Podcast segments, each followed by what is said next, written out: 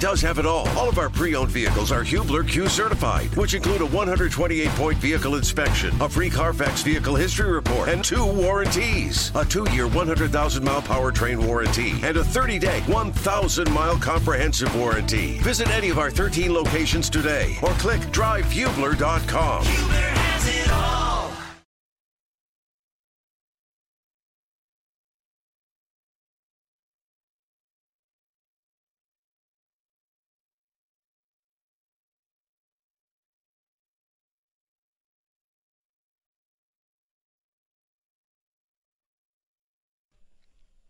Kevin and Query on 93.5 and 107.5. The Fan. There are a few people that it more are more defined by sharp dressed man than our next guest, who joins us on the Payless Liquors Hotline. Great hair, also, by the way. Uh, Rick DeMulling joins us to talk about the Colts as they get set. Reporting on Tuesday, practice begins on Wednesday. And Rick, I'm going to begin right away with this, and thanks for joining us this morning. First off, I guess my first question would be, what the hell are you doing up this early? Well, I just got back from a nice long trip, and I got to get back working out. So the only time I can work out so my body feels good is when the kids are asleep. So, and the trip was where?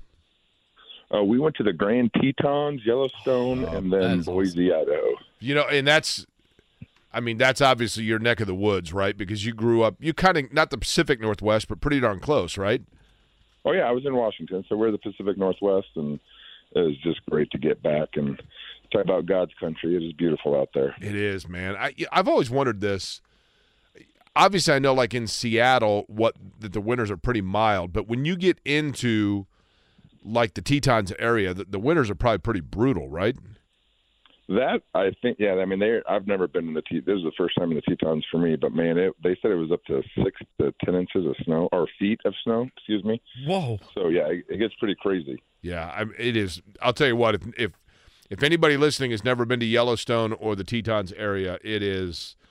Got to It- go. you do. I mean, it's it's it's one of those places that I've always said there are a few places that look just like the pictures, and then you get there and you're like, oh Yeah. oh my gosh, like it. You could just sit and stare for hours. Like, and driving in that area is is funny when you're on the interstate because I think the time goes fast because you're just staring constantly. You know what I mean?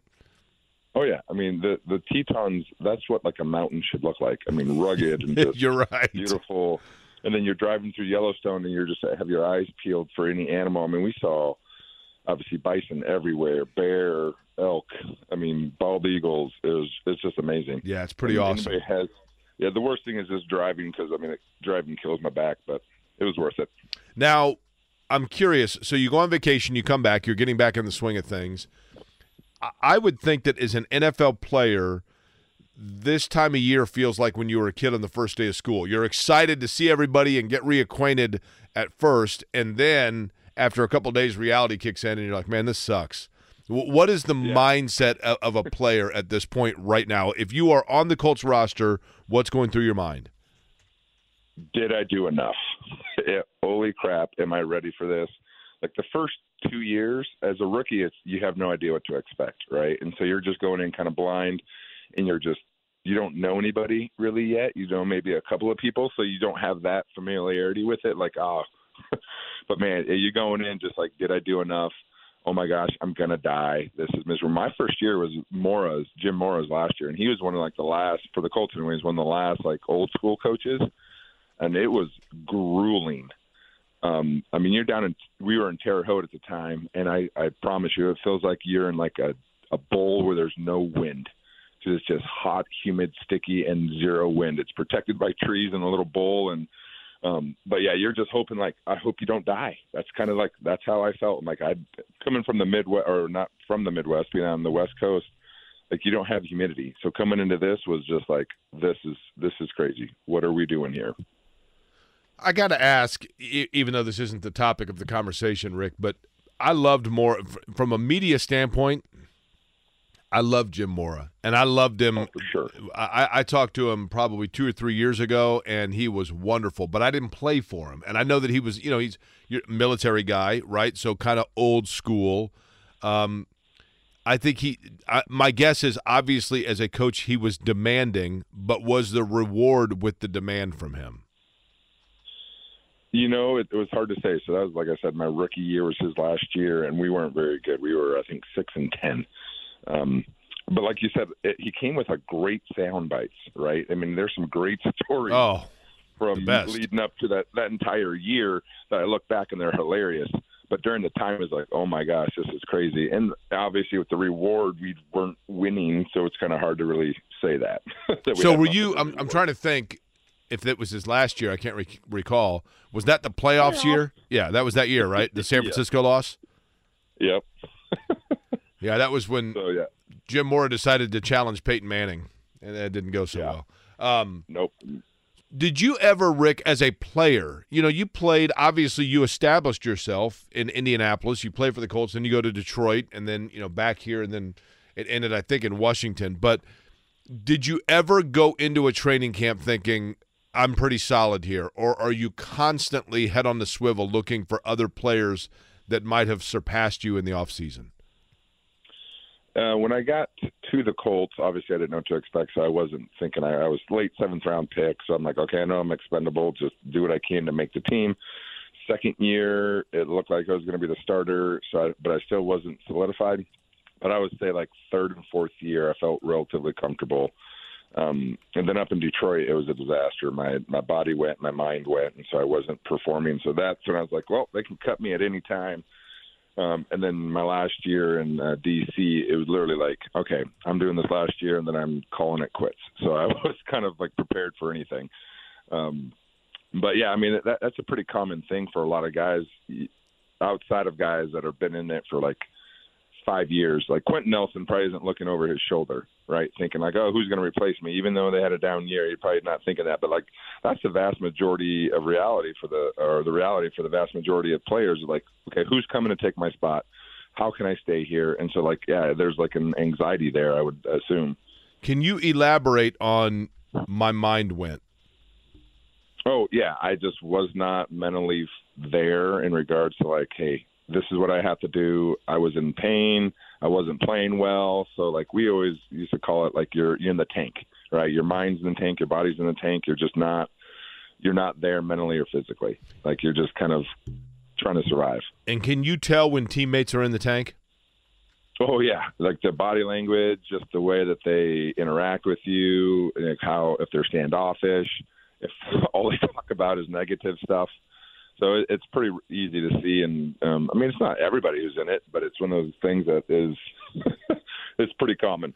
So when when that happens, though, you know, I would think that Rick Rick DeMulling is our guest. I I, I would think that you fifty percent of you is compassionate because it's a teammate and a fr- you know probably more often than not if it's a position player it's it's a friend but at the same time maybe even frustrated because you need the guy to get out of the tank in order to make your job easier and to make the unit click so h- how do you balance it whose job is it to go to that guy and go look man what's going on or or do you just let it naturally run its course I think a little bit of both, right? I mean, because we've in the old line room, anyways. You feel like you, everybody's been there at one point. You know, some people staying in it for longer. I mean, it could be something that you're in the tank for a day, you're in the tank for a week.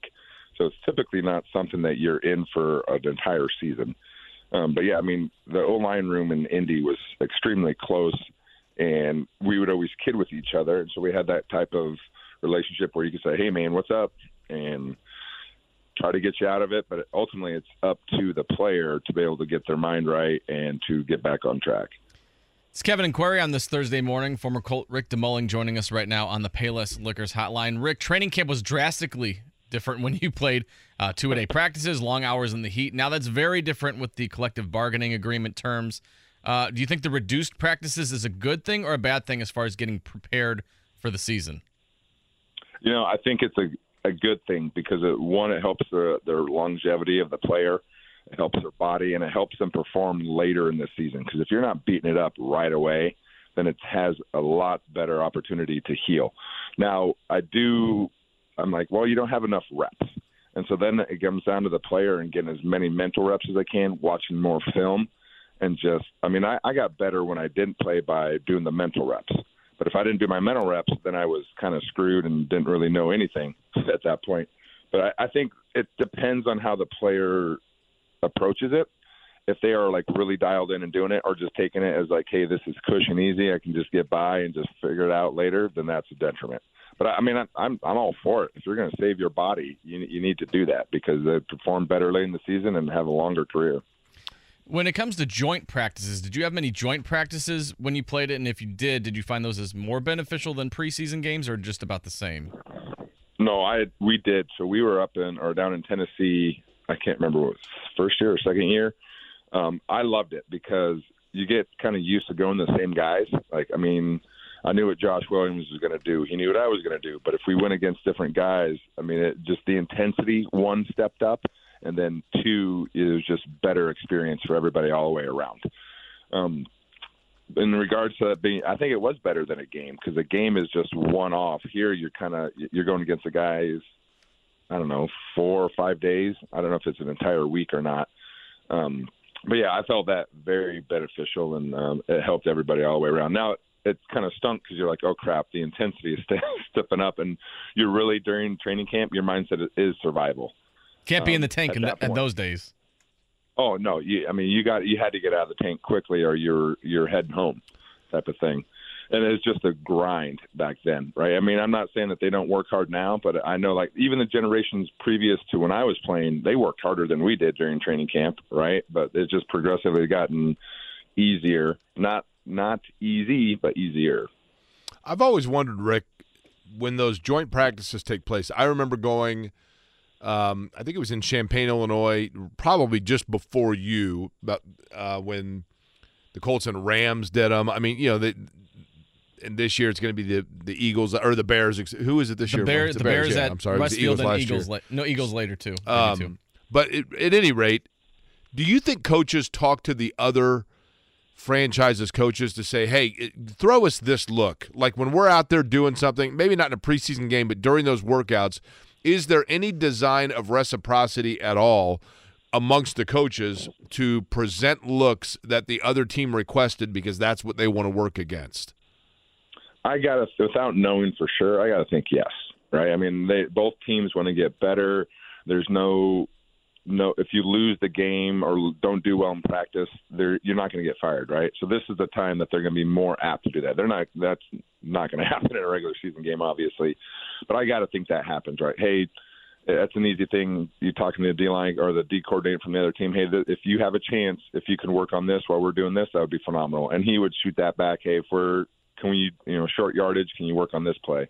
Um, I got to think that happens pretty regularly. Do you think that there is Rick DeMulling anything to read into uh, two parts for the Colts as they get set for training camp as a franchise?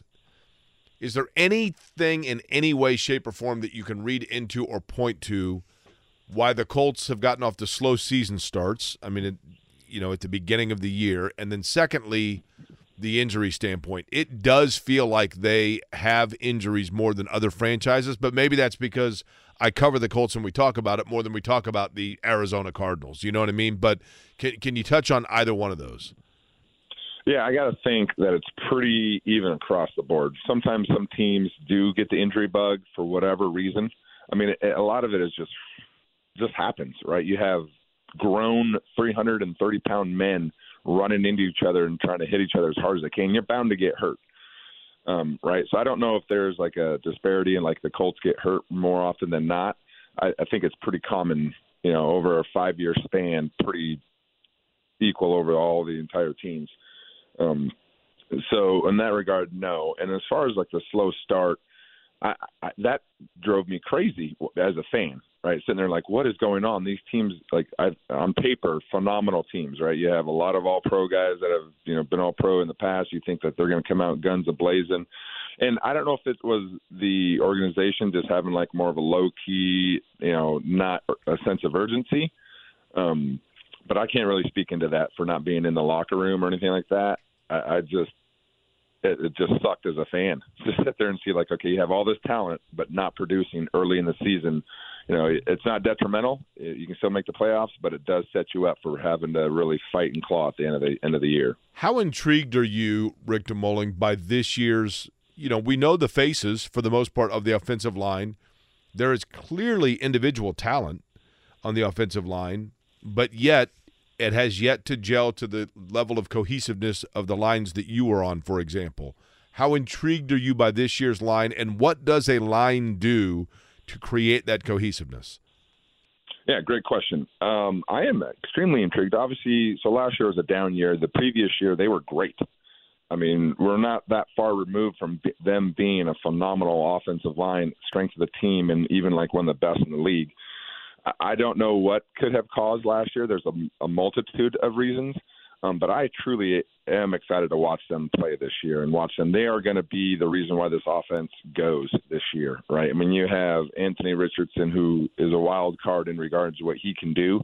You have Jonathan Taylor. You put those two guys in an offensive line that is playing, they're going to they could be pretty scary. Now, I don't know, you know, Anthony's um, much about him in regards to passing, but I mean he's a freak athlete. So you get him running the ball, Jonathan running the ball the offensive line, they're going to be pretty phenomenal. Uh, I think they they could be a pretty scary offense to play. Um, and it, uh, now I forget the next question that you said or the what the lead in was. Well, just you know exactly that. I mean, like what what sorts of things I mean, do you guys stay in touch as a line over the course of the offseason? Or maybe is it even better to kind of get away from each other in the course of the offseason to create that solidarity over the course of the year? Yeah. Yeah, really for us, um, what I remember the best thing that we did was just you're together. Like not just in the O line room, not just at practice, but we'd go have dinners, go have, you know, hang out together as much as possible. Obviously a lot of people are married and they have their lives, but it was just that's for me doing things outside of football. And then I'm big proponent of like, as even though it stunk going through training camp, going through something hard together really helps gel people together. I mean, it, it can fracture people as well, but it depends on what kind of leadership you have in that room. I mean, you could have like a horrible, horrible time in regards to like how grueling training camp is, but if you have the right leadership, it's it's almost enjoyable and it brings people together, right? Because you're sitting there, you're going through the same adversity, you're going through the same trials and tribulations, and that tends to bring people together. Now, it can fracture, like I said, if you don't have the right leadership to kind of pull you together. Um, but yeah, I think spending the time together is the way that you you bond and the way that you trust somebody.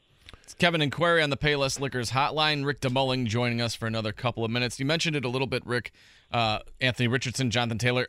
As a fan right now watching this team heading into camp, what are the biggest storylines that have your interest levels raised? It's going to be how many reps does Anthony Richardson get? Does he is he? I mean, I can't. I don't think he's starting out at number one. I don't know yet. Um, but like, how is he understanding the offense? How is he taking command of the offense? And then the what respect is he getting from the? I mean, because you're going to have to earn your respect. And I don't think he's the type of kid like I met him one time and he was just you know looked me in the eye, shook my hands, and things that you look for. Um, however, he needs to earn the respect of the entire offense and of the team for that matter.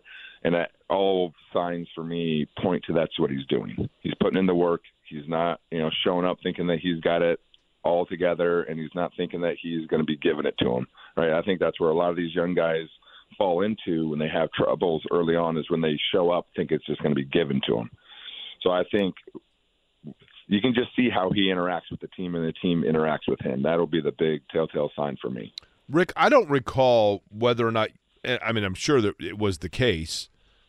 I don't recall any sort of like really big contract issues of, amongst teammates of yours when you were there. I mean, I, am sure it took place, but obviously when Peyton Manning was your quarterback, you know, and was well entrenched by the time you got here. So th- th- there you have piece A, and that everybody knew Edgerrin James was going to be the running back. Um, how do you handle it as a teammate when you have guys that you know are going through a contract negotiation or even dispute, and you know that their best interest may be to detach a little bit from the team unit? How do you not like hold resentment there? At the end of the day, it's a business, right? It really that part really sucks about the NFL because I grew, I grew up in college where it was that's where you were. There's no there was no transfer portal, there was none of that, so there was more like to me a lot more loyalty. So that carried over, it's like into the NFL, but then quickly you find out it's a business. Like you you love the person, you're with the person, you, you want them to do what's best. You want everybody on the team to get paid as much as they can. right? I mean, that that should be the mindset. It should never be, hey, they shouldn't get paid. That money should go here, here, and here. Like, you know, you want everybody to get paid as much as they can because it's such a short window to make a living in this in this league. I mean, some people are blessed to play for 20 years, crazy like that. Some people are in and out in a, in a couple of months. So you want them to get paid as much as possible, and there's typically no an- animosity at least in the O line room, right? We were all for each other. And I, I can't speak for any other position group or any other team, but as far as the Colts in the early 2000s, it seemed like everybody was pulling for each other, right? And you knew who was probably going to get paid. We had some really high, big earners, and we had like a lot of role players like myself. I didn't, I knew I was not going to get paid the $15 million a year. That just wasn't my, where I was. And so I think you're pulling for everybody, and that that's what makes a team better or if you start sitting there having like this person shouldn't have got paid, then that starts crumbling from the inside out, and then that to me shows zero leadership. Okay, speaking of leadership, Rick, I'm curious of this before we let you go. I want you to envision a situation back when you were a player in the Colts locker room. Rough game, things aren't going well, eh, guys are sitting there staring at the floor and one player steps up and goes, "Guys, like we got to get this together. Let's go. Let's rally." And everybody says and everybody rallies behind that player. The natural for people listening, the natural answer is going to be Peyton Manning because he was the quarterback, the face of the franchise, and, and arguably the greatest player to play the game. We know that. Aside from Manning, tell me the player when I mentioned that scenario to you that you recall or could envision seeing that people would be surprised by surprised by. Um, I mean, my first thought is Jeff Saturday, uh, but I don't know if people will be surprised about that. I mean, he was he, he was fiery. He got after it. I mean, I, I love playing with Jeff, and um, the other guy would be Mark, Marcus Pollard, tight end. Um, he was pretty vocal. Let's get after it. But to be honest with you, it was a pretty. If that happened, we'd have to be something serious had to be going on because we didn't typically, even if it was one game, everybody kind of bounced back and knew. But um, that didn't happen too often. Uh, we were had some pretty solid teams, and it continued into the in the mid 2000s there, so 2005, six, seven. Um, but yeah, that didn't happen too often. But I would say Jeff Saturday and Marcus Pollard. So, what is life like for you between now and when you're able to sit down, enjoy a cold beverage, and watch the Colts? really, it's just trying to. I have to do my functional exercises because my body's so beat up and trying to figure out that. So if I don't do my exercises, it's hard to get out of bed. But really, it's just trying to stay healthy as I as I can. My wife's a, uh, an amazing health coach, so she has got me going in the right track. Uh, we own an insurance agency, so just trying to figure out life, being a parent and a, and a husband. Well, we're happy that uh, you're still around. Look forward to talking to you over the course of the year, Rick. And welcome back from the Tetons. I certainly appreciate the time this morning. Absolutely. Y'all be good and go Colts. Hair looks great, by the way. Rick DeMulling on the Payless Liquors hotline. By the way, one thing I should elaborate on real quick before we get to the morning check down. Uh, when I mentioned Jim Mora went up against Peyton Manning, what I meant by that was that playoffs rant, people probably forget. The Colts were playing San Francisco. They had several turnovers in the game, including a couple of pick sixes to the Niners. And Mora had been riding Manning a little. Life is so much more than a diagnosis. It's about sharing time with those you love, hanging with friends who lift you up, and experiencing all those moments that bring you joy. All hits, no skips. Learn more about Kisqali Ribociclib 200 milligrams at kisqali.com and talk to your doctor to see if Kisqali is right for you. So long live singing to the oldies, jamming out to something new, and everything in between.